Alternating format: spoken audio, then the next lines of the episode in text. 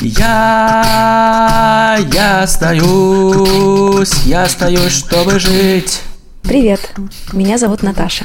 Я автор подкаста «Мы остались». Возможно, вы заметили, что я давно не публиковала новые эпизоды. Эту короткую аудиозаметку я записываю для того, чтобы рассказать вам о причинах этой паузы. У меня было запланировано несколько записей с несколькими гостями.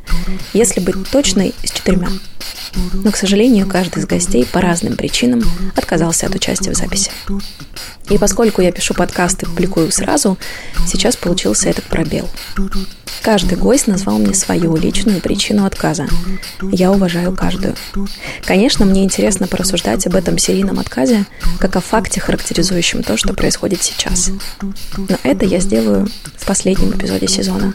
Это будет эпизод без гостей, где выскажусь только я и расскажу свою историю. А пока хочу поблагодарить вас за внимание и пообещать, что обязательно продолжу поиск гостей, и надеюсь, что следующий эпизод вы услышите скоро.